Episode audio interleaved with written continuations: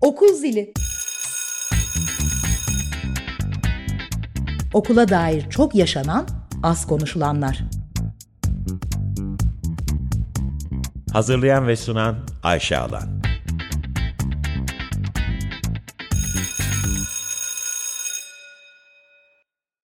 ...95.0 Açık Radyo'dan okul zilinden herkese merhaba. Ben Ayşe Alan. İki haftada bir perşembe akşamları 19.30'da okula dair, eğitim dünyasına dair farklı konuları konuşmak üzere sizlerle birlikte oluyorum. Ve her bir programda farklı konuklarla sizlerle birlikte oluyorum.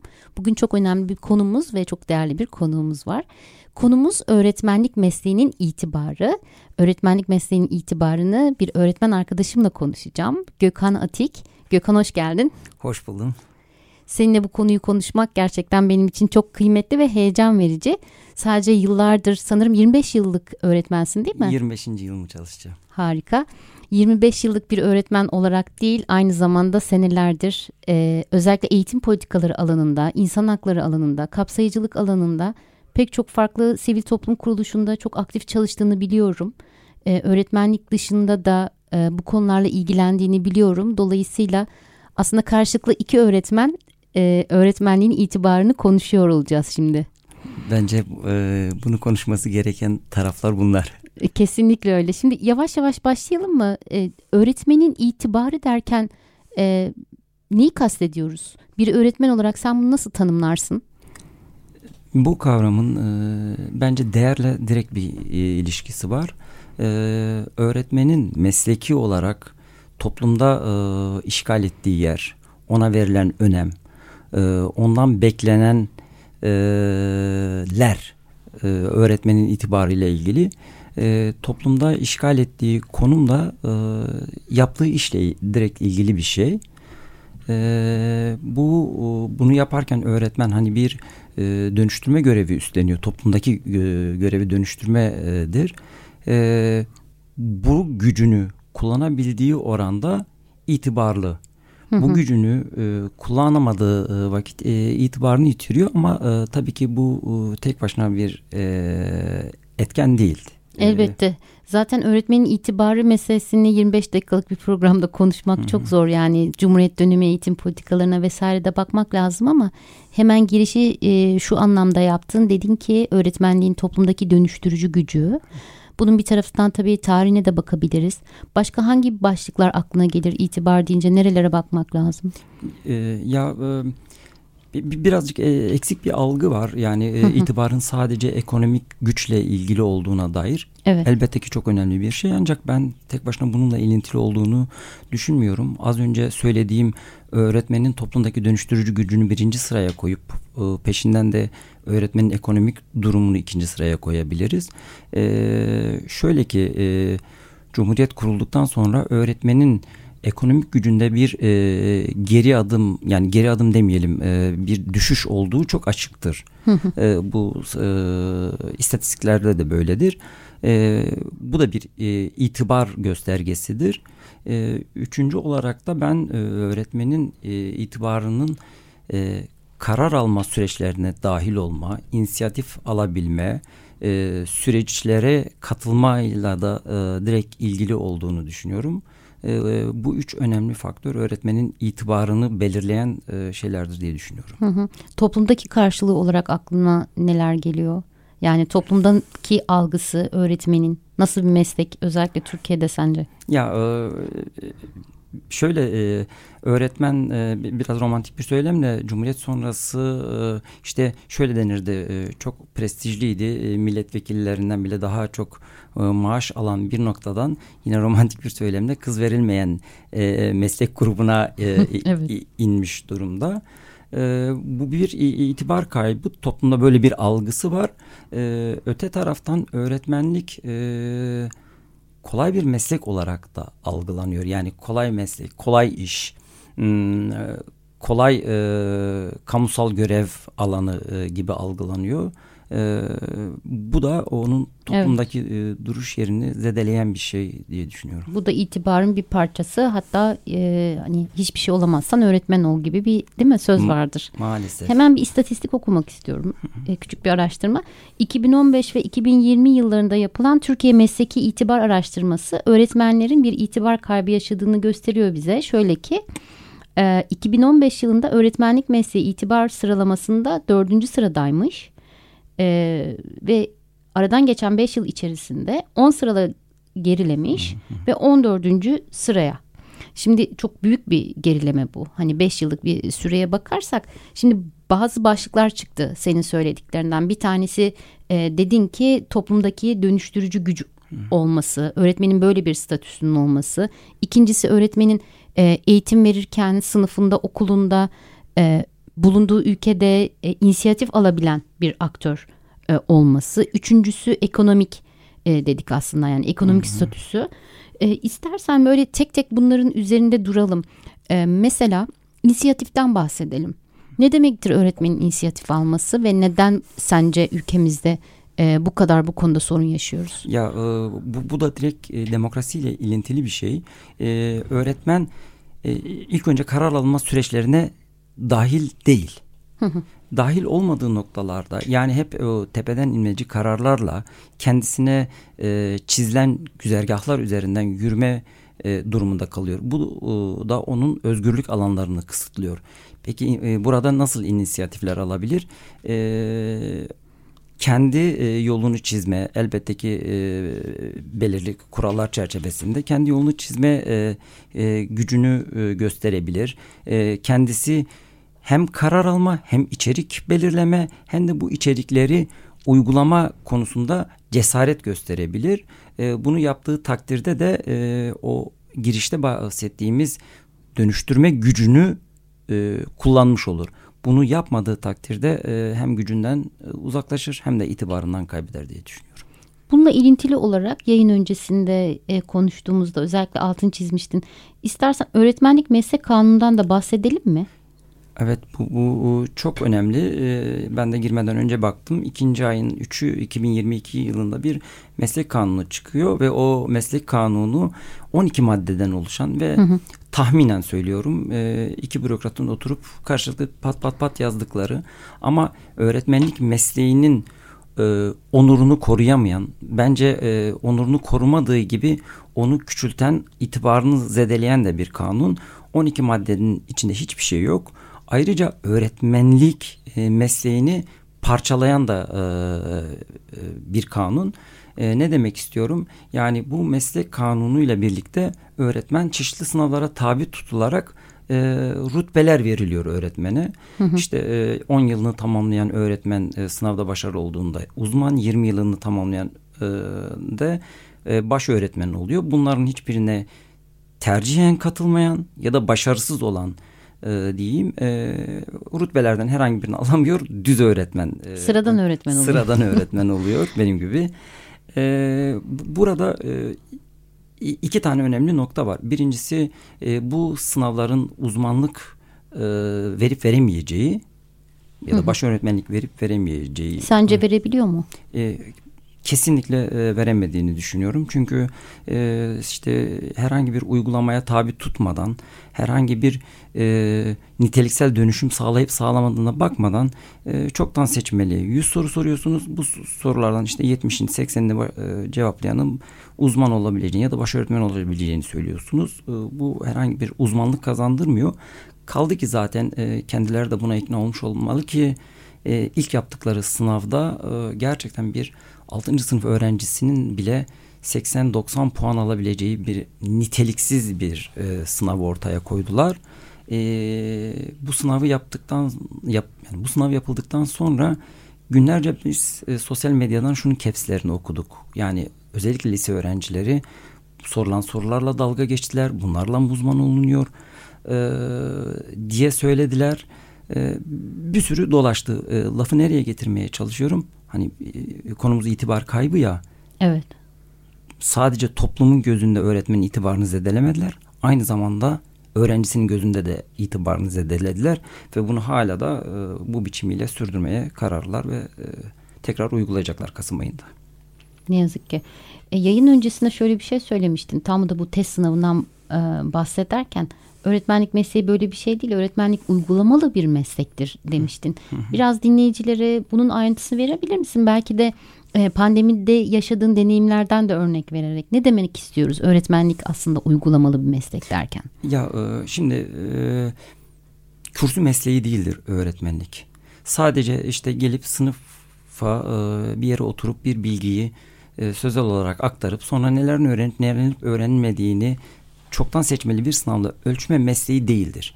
Böyle olduğu dönemler oldu. Bu biçim epey bir zaman e, yani 200 yıllık okul tarihinde epey bir yer kapladı ama zamanın ruhuna uygun olarak geçirdiği dönüşümle bundan uzaklaştı. Ne demek istiyorum? Ee, öğretmenlik bilgi her yerde. Evet. Bilgi herkes ulaşabiliyor. Çocuk da en az öğretmen kadar hatta bence öğretmenden de daha hızlı e, erişebiliyor. Çünkü çocuklar teknolojiyi çok iyi kullanıyorlar. Ama uygulama dediğimiz işte o eğitimin e, esas da beceriler kazandırma, onu hayata katabilme, onu hayata tutuna, tutunmasını sağlayabilecek donanımları kazandırma alanıdır. Evet. Bu çok çok önemlidir. Mesela okuma yazma öğretimi bir uygulama alanıdır. E, pandemiyle ilişkilendirerek e, anlatmam gerekirse e, biz pandemi döneminde e, itibarsızlaştıran öğretmenlerden bahsediyorum. E, pandemi döneminde uzaktan okuma yazma öğretime çabasına girdik. Çabasına girdik diyorum çünkü o ana kadar böyle bir deneyim yoktu.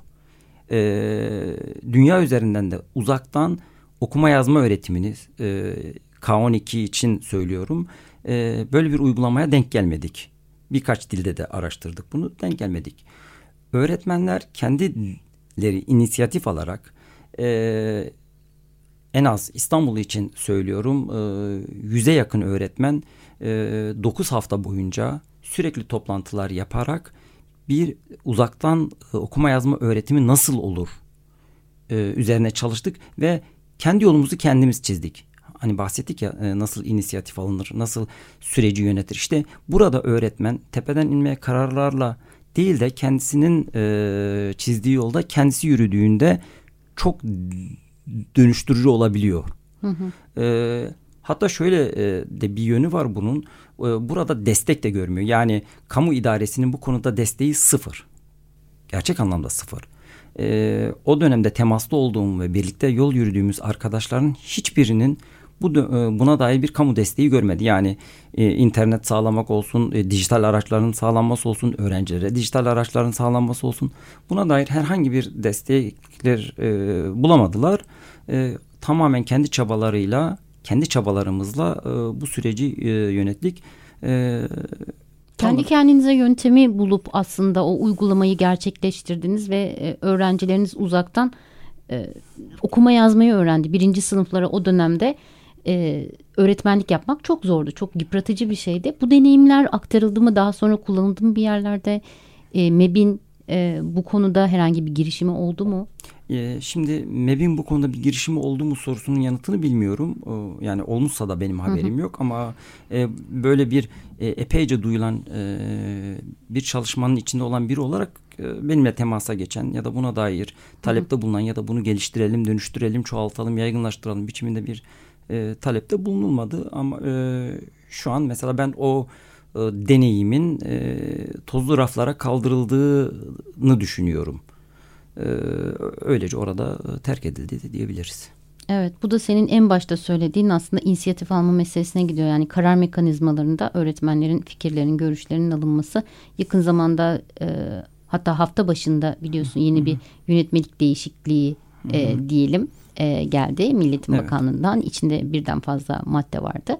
E, bunlardan bir tanesi de hemen örnek olarak verelim. Sınav takviminin e, MEP tarafından düzenleniyor olması. Yani Türkiye'nin herhangi bir okulunda Kars'ta da olabilir, Elazığ'da da, İzmir'de de olabilir, Ankara'da da aynı dönemde aynı tarihte sınavların yapılmasına dair bir e, açıklama yapıldı. Bunu nasıl değerlendiriyorsun hocam? Ya e, bu kararın e, beğendiğim yönüyle başlamak istiyorum. Haksızlık olmasın. Orada e, ilk dört sınıf için e, yazılı sınavla ölçme biçimi ortadan kaldırılıyor ki ben bunu çok kıymetli buluyorum, çok değerli buluyorum. Çünkü o yaş çocukları e, sınav stresi ve o kaygı altında eziliyor. Çünkü zaten hem e, pedagojik e, ilkeler çerçevesinde baktığımızda ilkokul öğrencisi kendisini arama zamanını geçirir o okulda. Kendisini arar, kendisini bulmaya çalışır. E, kendisini gerçekleştirmeye çalışır. Sınav ayrı büyüktür. Evet. Ama daha sonraki sınıflarla ilgili MEB'in yukarıdan gönderdiği sınav takvimi e, ya e, tam bir garabet.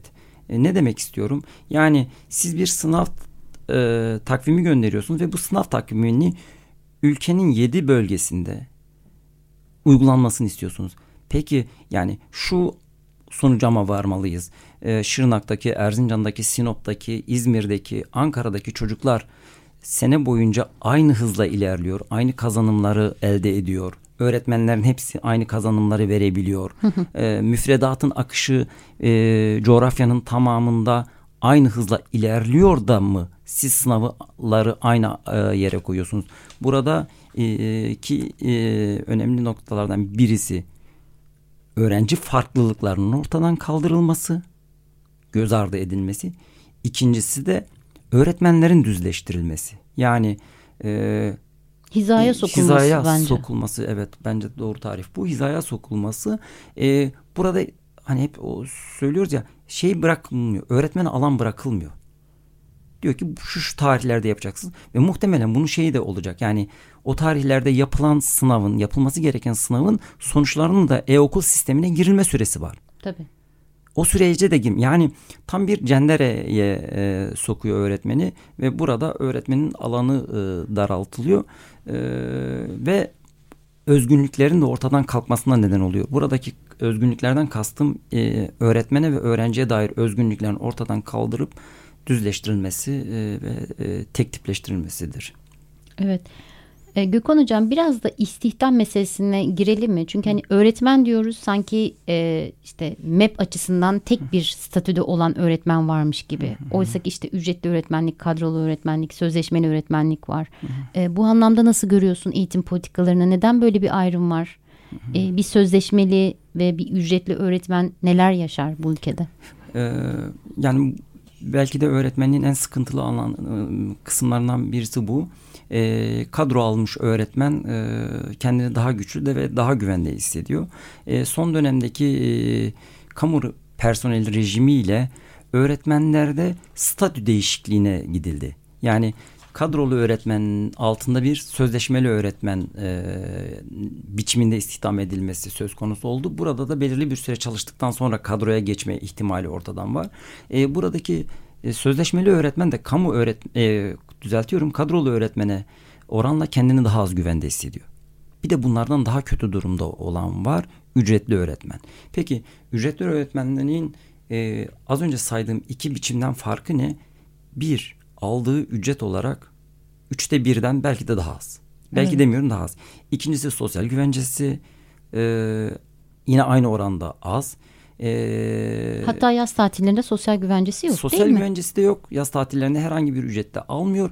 Girdiği ders saat ücreti çarpı MEB'deki e, rakam yani der, ek ders ücreti rakamı ki bu gerçekten asgari ücretin çok çok altında kalan rakamlara şu an itibariyle tekabül ediyor. Hemen şimdi düşünelim Eylül 2023 hı hı. E, bir ücretli öğretmen hı hı. haftada 30 saat derse giriyorsa hı hı. E, çalıştığı okulda ayda ne kadar ücret alır hocam? Ee, çok basit bir matematiği var e, sevgili Ayşe bunun. E, MEB'in şu anda uyguladığı ek ders saat ücreti 60 TL'dir. 30 saat girdiğinde 30 çarpı 60 1800 4 haftayla çarptığımızda da 7200 lira. Ama e, yanlış bilgi vermeyeyim. Bunda bir de e, kesintiler var. Yani çeşitli Hı. sosyal güvenlik kesintileri e, var. E, bu da öğretmenin eline neredeyse yarım asgari ücret e, gibi paranın geçtiği anlamına geliyor. E, Çok vahim bir durum tabii. Ya bir taraftan da yine seninle program öncesinde konuştuk. Bir de atanamayan öğretmenler var. Sayıları hiç az olmayan. Yani bu da tabii bunun arkasında da aslında e, devletin, ülkemizin e, eğitim politikaları yatıyor. Yani nasıl bir e, şey kurguluyoruz. E, eğitim sürecinden geçiriyoruz ve e, daha sonra e, mezun olmuş bu öğretmen adaylarını nasıl istihdam ediyoruz? Gittikçe sayıları artan, atanamayan öğretmenler sorunu. Ya bu tabii ki yine en başta eğitim politikasıyla ilgili altında yine öğretmenlik meslek kanunu ve kamu personeli rejimi yani hepsiyle e, ilintili e, bir şey. E, ben 25 yıldır çalışıyorum. E, şöyle bir şey duymadım mesela. E, kamu idaresinde şöyle bir cümle duymadım.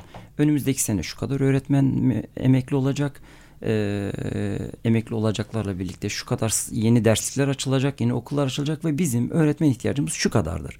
Ve biz de buna bağlı olarak bu rakamın yüzde beş fazlasıyla eğitim fakültelerinden öğretmen mezun vermeyi düşünüyoruz şeklinde bir planlamaya hiç şahit olmadım. Ben bilmiyorum sen şahit oldun mu? Hayır. Böyle bir planlama olmadığı için ve biz e, girişte de bahsettik o öğretmenliğin kolay meslek olmak e, haliyle birlikte insanlar işte hiçbir şey olamıyorsan öğretmen ol e, aklıyla bu mesleğe yöneldiklerinde şu an e, atanamayan 700 bin en az 700 bin e, civarında öğretmen var. Bu da e, eğitim fakültelerinin öğretmen sürekli öğretmen ürettiği ama Eğitim Bakanlığı'nın ise bunlara istihdam sağlayamadığı anlamına geliyor. E, öte taraftan e, başka bir şeyi de beraberinde getiriyor. Yani 4 yıl fakülte okuyup atanamamış bir öğretmen e, 4 yıl boyunca zamanını buna harcadığı için, kendini bu mesleğe yönlen adapte ettiği için başka mesleklere de yönelemiyor. E, ve özel kurumların eline aynı zamanda kamu idaresinin eline ucuz iş gücü olarak düşüyor. Yani az önce söylediğim rakamlarla hem kamudan kamuda hem de özel kurumlarda istihdam edilir biçime geliyorlar ki bu da e, yani zamane köleliği anlamına gelebilir. E, o işin daha tabii ki vahim e, şeyi yönü biraz önce açtın sen de özellikle e, özel okullardaki öğretmenlerin çalışma şartları, e, maaşları, e, büyük bir sömürü düzeni var burada. Senin dediğin gibi bu atanamam meselesinin de aslında köpürttüğü bir şey var. E, çünkü bu kadar atanamayan öğretmen olursa hakikaten bir de e, son yıllarda biliyoruz özellikle son 15 yılda özel okulların sayısı çok arttı. Mantar gibi bitiyor bütün şehirlerde. E, özel okullarda neredeyse e, asgari ücretten de çok daha düşük e, ücretlere bu öğretmenler aslında çalışmaya mahkum ediliyorlar. Ya biz öğretmenlik itibarından bahsederken elbette ki özel okullarda istihdam edilen öğretmenlerden bağımsız konuşmuyoruz. Tabii. Yani hele onları unutmak e, bizim onlara yapabileceğimiz en büyük haksızlık olacaktır. E, burada e, meslek itibarını çok çok zedeleyen birçok uygulama var. Yani ilk önce onların çalıştırma biçimi, onlara e, verilmeyen değer, e, çalışma koşulları vesaire e, öğretmenliği, öğretmeni ve öğretmenliği çok hırpalayan uygulamalar. Ama yine bunlar yüzde dörtlerden yüzde on sekiz on dokuz belki de yirmilere gelmiş özel okul e, e, payının bu kadar fütursuzca bu kadar acımasızca e, sürmesinin sebebi de e, kamu idaresinin öğretmene bakışıyla ilgili bir şeydir. Evet. E, kamu idaresi kendindeki e, öğretmenin verdiği değerin bir yansıması olarak özel kurumlarda e, bunu görüyoruz. Bakın e, şimdi aklıma geldi bir şey söyleyeyim. E, bir gecede değiştirilen bir kanun maddesinden bahsedeyim. E, kamuda düzeltiyorum özelde çalışan bir öğretmenin ücreti kamuda çalışan 9. derece 1. kademedeki öğretmeninkinden daha düşük olamaz. Ne anlatmak istiyor burada? Diyor ki eğer özel okul sen bir öğretmeni istihdam edeceksen bu öğretmene devlette göreve başlayan öğretmenin ilk maaşından daha düşük maaş veremezsin. Ama şu an e, Çoğu o şekilde çalışıyor şu evet. an. Tam tersi bunun Tam. tekrar işte e, yürürlüğe girmesi Hı-hı. gerekiyor aslında ki bu düzenlemelerin değil mi yapılabilmesi tabii ki, tabii için. Ki, ama bu madde vardı. Evet. Bu bir e, kısıttı e, özel okullar için ve bu madde e, bir akşamda kaldırıldı. Çoğu insanın hep yani kendim dahil ederek söylüyorum haberi bile olmadığı ve kaldırılıp ortadan yok edildi. Evet. Yani gerçekten bu konuda konuşulacak çok şey var. Hemen bir örnek geldi aklıma. E, Pasi Salberg isimli bir Finlandiyalı eğitimcinin e, Finlandiya eğitim sistemi ile ilgili Finlandiya Eğitim Sistemi isimli bir kitabı var. Oradaki en önemli başlıklardan bir tanesi biliyorsun sen de çok öykündüğümüz bir sistemdir Finlandiya hmm. okulları eğitim sistemi. Çok önemli başlıklardan bir tanesi öğretmen itibarıydı ve şöyle bir şey söylüyordu. Finlandiya'da öğretmenlik çok muteber bir meslektir. Şimdi muteberin içini biz biraz yavaş yavaş aslında doldurmaya çalıştık e, süremiz boyunca. Hemen kapatmadan aklıma geldi. E, yine konuşurken bahsetmiştin İsviçre'de yazın tatilinde e, bir süre orada bulunduğunu ve oradaki öğretmenlerde temas ettiğini karşılaştırırsan nasıl farklılıklar gördün? Ya e, bir kere refah düzeyleri çok yüksek. Hı hı. Yani e, buradaki gibi geçim sıkıntısı onların her şeyini perdelemiyor. E, ortalamanın üzerinde pahalılıkta hobilere sahip olabiliyorlar, seyahat edebiliyorlar, sanata temas edebiliyorlar. E, bütün bunlar olduğunda da e, mutlu bir öğretmen olarak eğitimini sürdüre, eğitim hizmeti verebiliyor. Ama e, bunlar olmadığında yani o e, ekmek sopasıyla dövülen bir öğretmen e, oradaki bir öğretmen kadar iyi bir eğitim hizmeti veremez. Aramızdaki fark bu. Evet. Aslında entelektüel bir uğraş işimiz değil mi? Evet. Bu noktada bu entelektüel uğraş e, bizim zihnimizi, aklımızı, hobilerimizi, e, akademik okumalarımızı, her şeyi içeren bir şey. E, umarım ileriki yıllarda daha güzel günler görürüz demek istiyorum. Gökhan Hocam çok teşekkür ederim. Çok kısa zamanda çok güzel şeyler anlattın. Yani içerik olarak dolu şeyler anlamında söylüyorum. İçimizi açan şeyler olmasa da. Umarım e, yakın zamanda tekrar birlikte oluruz. Ben teşekkür ediyorum. E, çok önemli bir konu. Son bir cümle e, söylememe izin ver lütfen. Eğitimin bileşenleri açısından e, hepsi çok kıymetlidir ama öğretmene verdiğiniz kıymet sizin geleceğiniz olacaktır. Çok teşekkürler. Ben Çok güzel bir kapanış cümlesi oldu. 95.0 Açık Radyo'da Okul Zili programındaydınız. İki hafta sonra Perşembe akşamı 19.30'da tekrar birlikte olacağız. İyi akşamlar.